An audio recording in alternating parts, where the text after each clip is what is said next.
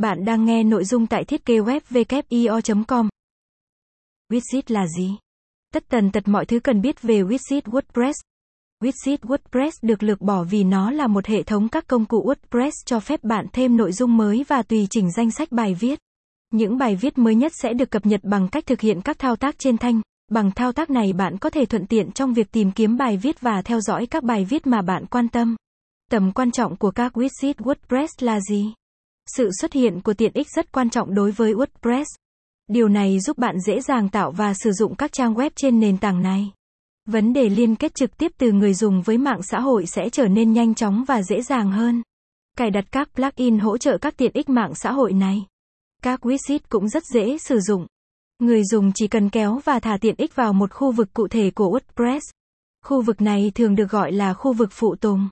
Để biết thêm thông tin về cách tạo widget, hãy xem Quản lý widget trong WordPress. Trong WordPress, mọi chủ đề đều có một widget mặc định được xác định trước. Widget cho phép người dùng tùy ý thêm hoặc bớt nội dung mà mình muốn nhằm phù hợp với mục đích sử dụng.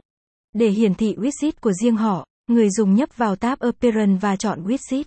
Bố cục và vị trí của tiện ích phụ thuộc vào giao diện. Tuy nhiên, nói chung, khu vực widget bao gồm 3 phần chính.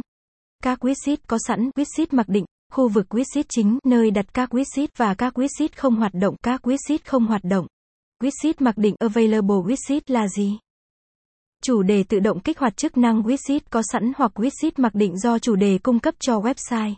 Các widget này cho phép người dùng xóa hoặc thay đổi vị trí dựa trên mức độ sử dụng.